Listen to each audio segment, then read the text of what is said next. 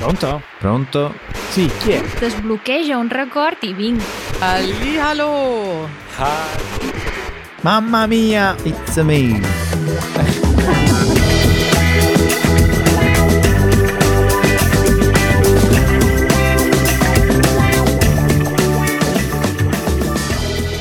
Buongiorno.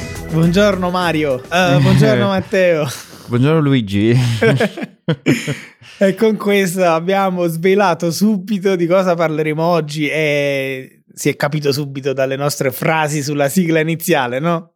Eh sì, direi di sì. Cinema. No, Matteo, hai sbagliato, era videogiochi.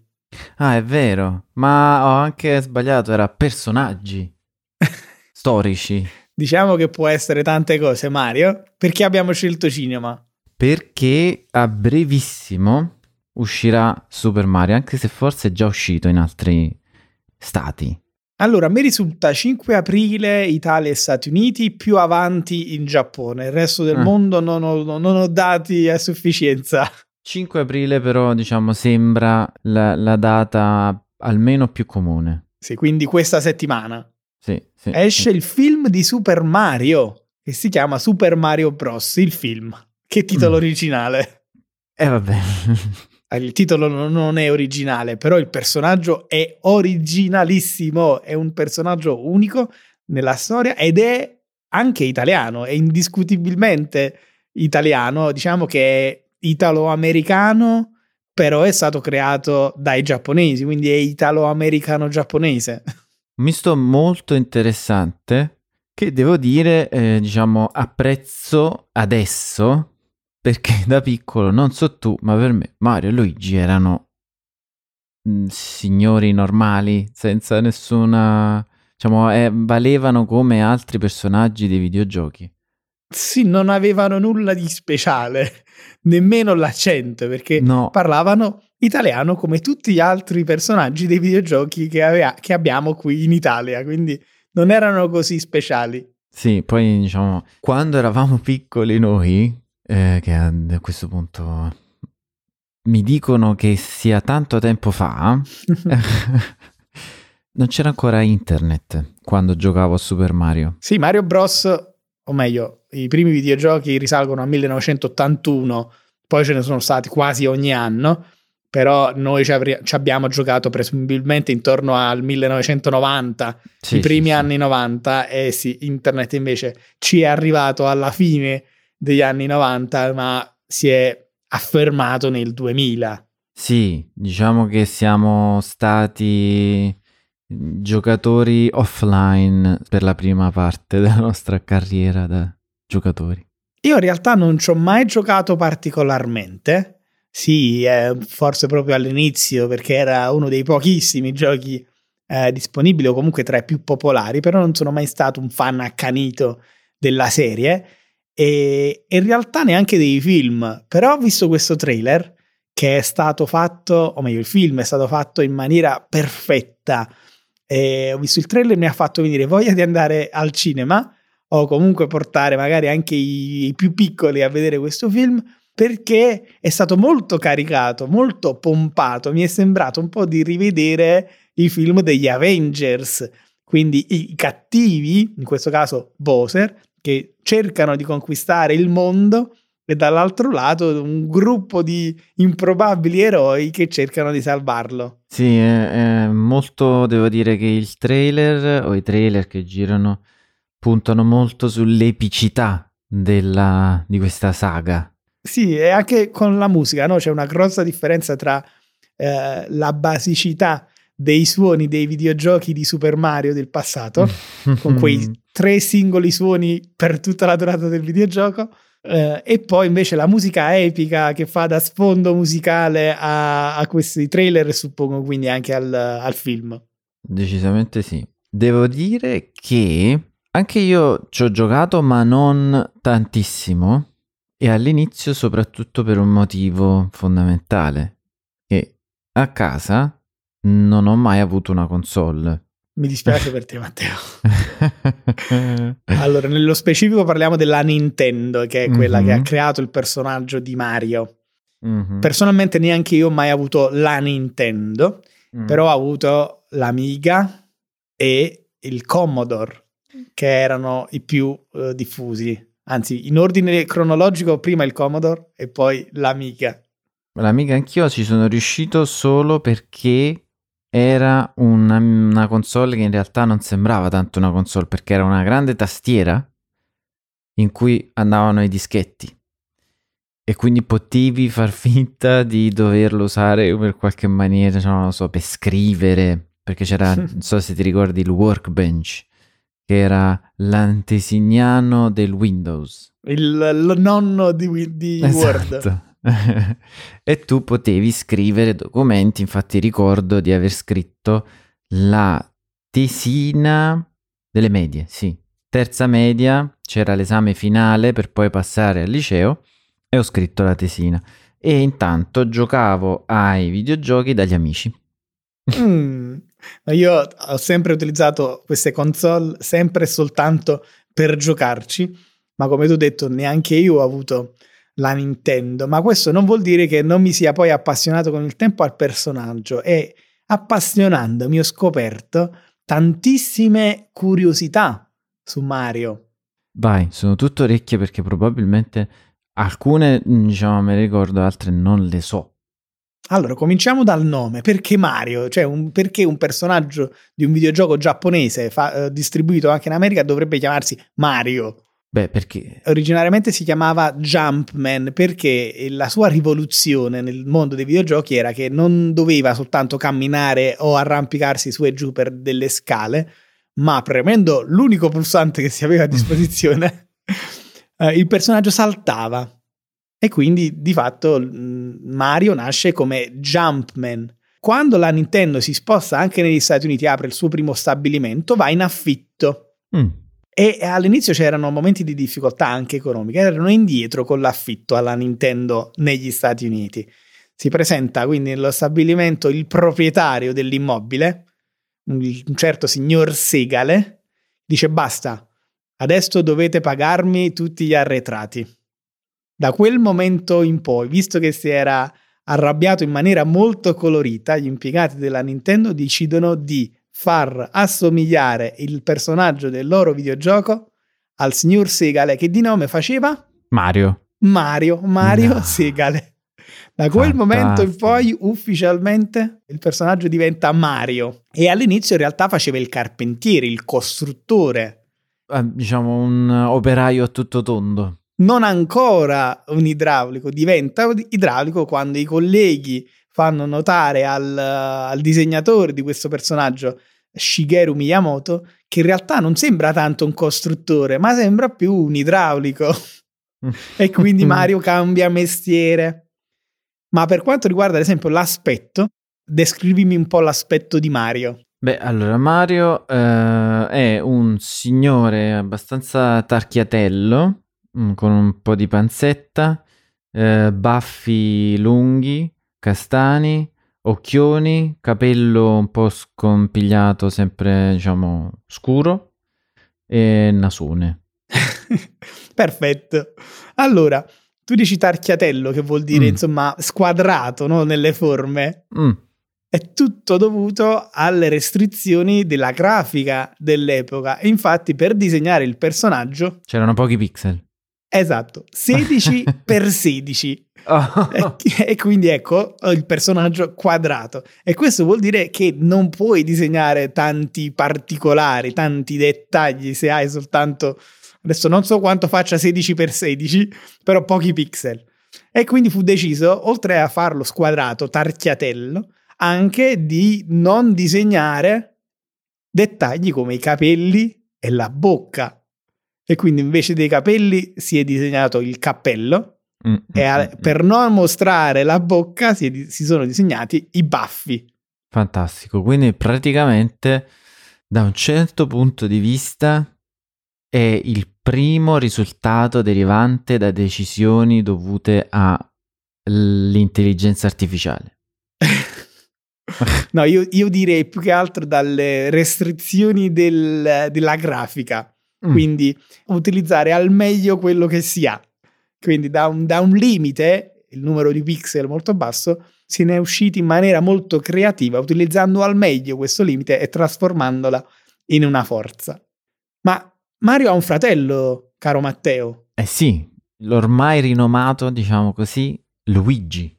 Eh sì, eh, anche le origini di questo nome sono molto particolari perché il team di, di sviluppatori giapponesi che girava così eh, per la città e andava a pranzo nei pressi dello stabilimento della Nintendo, un giorno si fermò fuori una pizzeria di italo-americani e questa pizzeria si chiamava Mario e Luigi. No, fantastico, quindi avevano già inteso.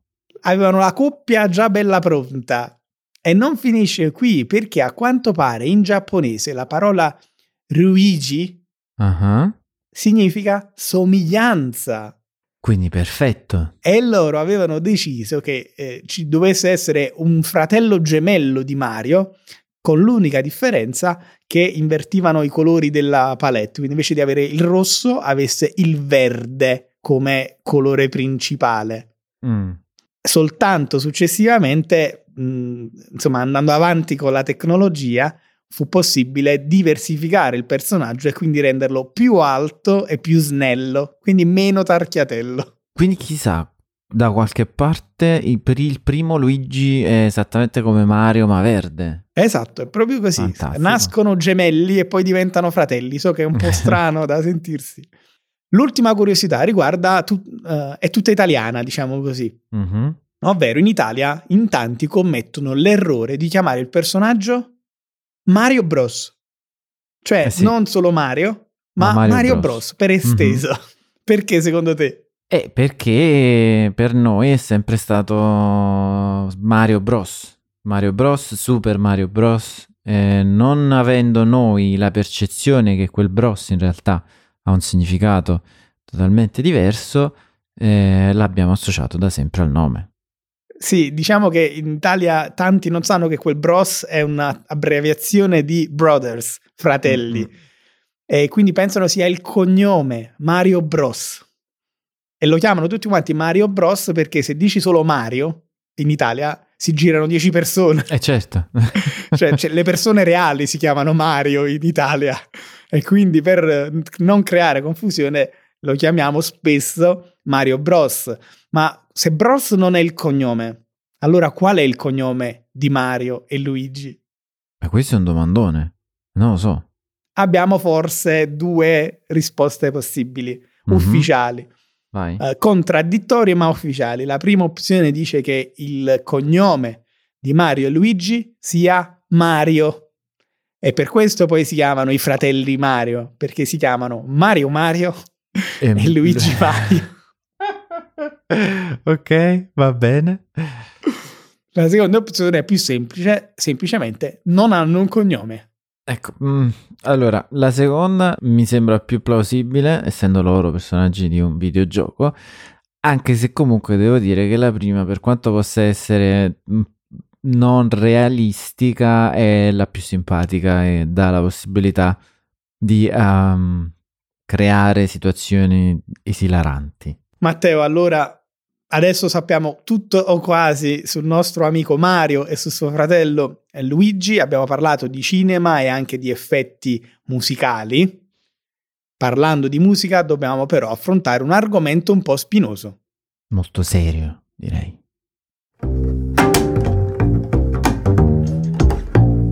Musica. Maestro, ogni volta che mettiamo questo jingle non resisti, devi dire. Eh no, no. maestro Matteo, cos'è mm. la SIAE? Eh, grazie per il maestro, anche se non... però mi, mi piace. Eh, la SIAE è un ente che in teoria dovrebbe salvaguardare il diritto d'autore in Italia. Mm. Infatti SIAE è proprio un acronimo, sta per Società Italiana Artisti ed Editori. Mm, mm, mm, mm, perché dici in teoria? In teoria perché è nato con lo spirito di salvaguardare il, il diritto d'autore, ovvero il copyright, è diventata pian piano monopolio e quindi più che salvaguardare il diritto d'autore, salvaguarda il diritto di... della SIAE.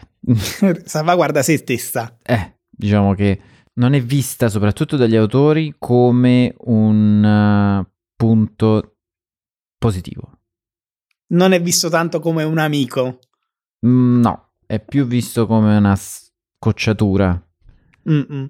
Allora, tu sei o sei stato musicista Mm. Che eh, esperienze dirette hai avuto con questo ente? Allora, è un ente vecchio e eh, non ben organizzato e che quando inizi ad averci a che fare noti una serie di lagune che in realtà più che salvaguardarti ti creano problemi. Noi, eh, io e i miei ex compagni di banda, registrammo una, un album più o meno, sì, e tutte le musiche e le parole di quello che facevamo erano nostre, erano originali. Quindi regist- andammo a registrare tutto alla SIAE. E, ed era un macello, cioè bisognava portare tutta una serie di documenti. Documenti, poi bisognava pagare e va bene. Poi in realtà la, la decodificazione di tutto e quindi come riescono a capire se tu sei stato copiato e eh, verificando le prime otto battute della tua opera e il testo per intero. In realtà quello che conta è che in un certo senso sei protetto più che per la musica per le parole. Di soldi ovviamente non ne vedi, eh, in teoria dovresti ricevere una percentuale se vieni riprodotto ovunque tu sia riprodotto. E anche qui è un'altra questione. Io capisco che, no, cioè che bisogna, come dire, salvaguardare chi ha prodotto qualcosa di originale.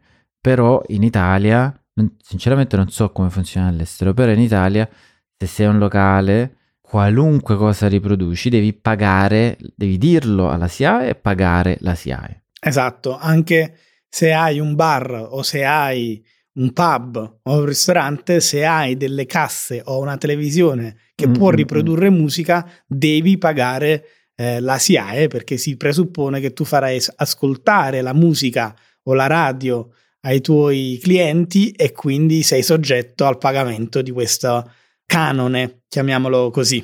Oltretutto poi c'è anche l'impiù, cioè, tutti i musicisti che suonano nei locali devono eh, compilare un modulo decisamente lungo e complesso per essere un modulo che deve essere compilato a fine serata, quindi alle 2 o alle 3 di notte dopo una serata, in cui si scrivono i dati di tutti i pezzi riprodotti o in questo caso suonati dal gruppo. Eh sì, titolo, artisti, durata, insomma tutta una sì. serie di pratiche burocratiche eh, noiose, pesanti, una, una, situazione non facilissima da gestire e qui si viene al più una scocciatura che un amico e il pretesto per parlare di SIAE uh, viene proprio da qualcosa che è successo questa settimana. Uh, tu hai parlato di mh, se il pezzo viene riprodotto in teoria ti dovrebbe essere riconosciuta uh, una percentuale un, mm. de, dei soldi, insomma. Mm. Parliamo in questo caso di social media e in particolare di Meta, che è la compagnia che gestisce Facebook, Instagram e anche WhatsApp. E questa settimana è andata in completo conflitto con la SIAE. Mm. Perché? Per condividere le storie, i reel, anche i post su eh, Instagram e Facebook, c'è la possibilità di mettere della musica però questo catalogo deve essere tutto licenziato, ovvero deve essere coperto da un accordo tra le parti. Gli artisti SIAE, che sono ovviamente per la stragrande maggioranza artisti italiani, erano su questi social media perché c'era un accordo. Quindi tu potevi mettere il post di Easy Italian in cui camminavi per strada in primavera e non so, mettere la canzone eh, Che fretta c'era, maledetta primavera. Così ne sparo una a caso. Ebbene, questa licenza è scaduta e quando si sono seduti a tavolino Meta e SIAE, per fartela proprio breve, la CIA ha detto noi vogliamo 100, Facebook ha detto no, noi te ne diamo 20. E a questo punto c'è un grosso divario. Dopo una breve trattativa sembra che Meta abbia detto sentite vi diamo 30 altrimenti buttiamo giù tutti i pezzi vostri sui nostri social media. Dalla minaccia ai fatti, settimana scorsa all'improvviso tutte le canzoni di artisti SIAE su Facebook e Instagram sono state tolte e quindi questi social sono stati inondati di post muti. No. senza musica. Fantastico. Cioè, è orribile in realtà. Già spesso la qualità non è il massimo su questi social media, ma poi anche contenuti muti, senza la musica. Tra l'altro, Meta ha fatto un po' il doppio gioco, ovvero si è seduta ad un altro tavolo con un'altra compagnia che si chiama Soundriff, che fa grosso modo le stesse cose della CIA e prova a rompere il monopolio della CIA perché uno dei problemi è quello, no? Non è un mercato libero, Eh sì. ma è un mercato di fatto un monopolio. E chiaramente ha raggiunto rapidamente un accordo con Soundriff che protegge altri autori italiani, ma una minoranza, e quindi eh, all'inizio Facebook e Instagram hanno tolto tutte le musiche dai post in Italia, poi dopo qualche giorno hanno permesso soltanto agli artisti registrati attraverso Soundriff di poter mettere le proprie canzoni. Quindi la musica è tornata su questi social, non del tutto però. Una parte.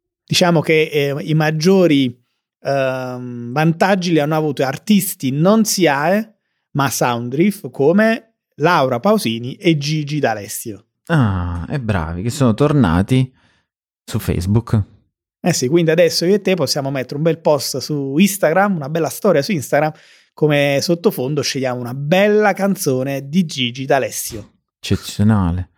Chissà se tutti i post eh, di Easy Italian hanno avuto lo stesso- la stessa sventura.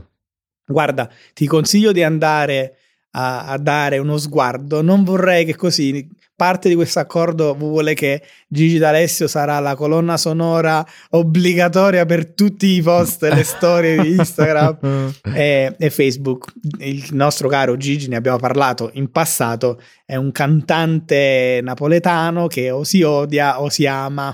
Sì, diciamo che non, eh, non è un cantante che raccoglie vie di mezzo. Sì, Beh, a questo punto ti direi corro subito a controllare tutti i nostri post e inserire i nuovi, le, le nuove musiche. E purtroppo dovrai avere ancora un po' di pazienza perché non abbiamo ancora finito qui. Abbiamo come al solito il nostro after show da È registrare e questa settimana avevamo talmente tanti temi da trattare che è stato un po' difficile scegliere cosa inserire nell'episodio e cosa no. Quindi oggi avremo un after show bello ricco, parleremo addirittura di Papa. Mm, interessante, molto interessante, anche perché si avvicina la Pasqua. Eh sì, una Pasqua Insomma. rap. Una pa- E diciamo solo questo.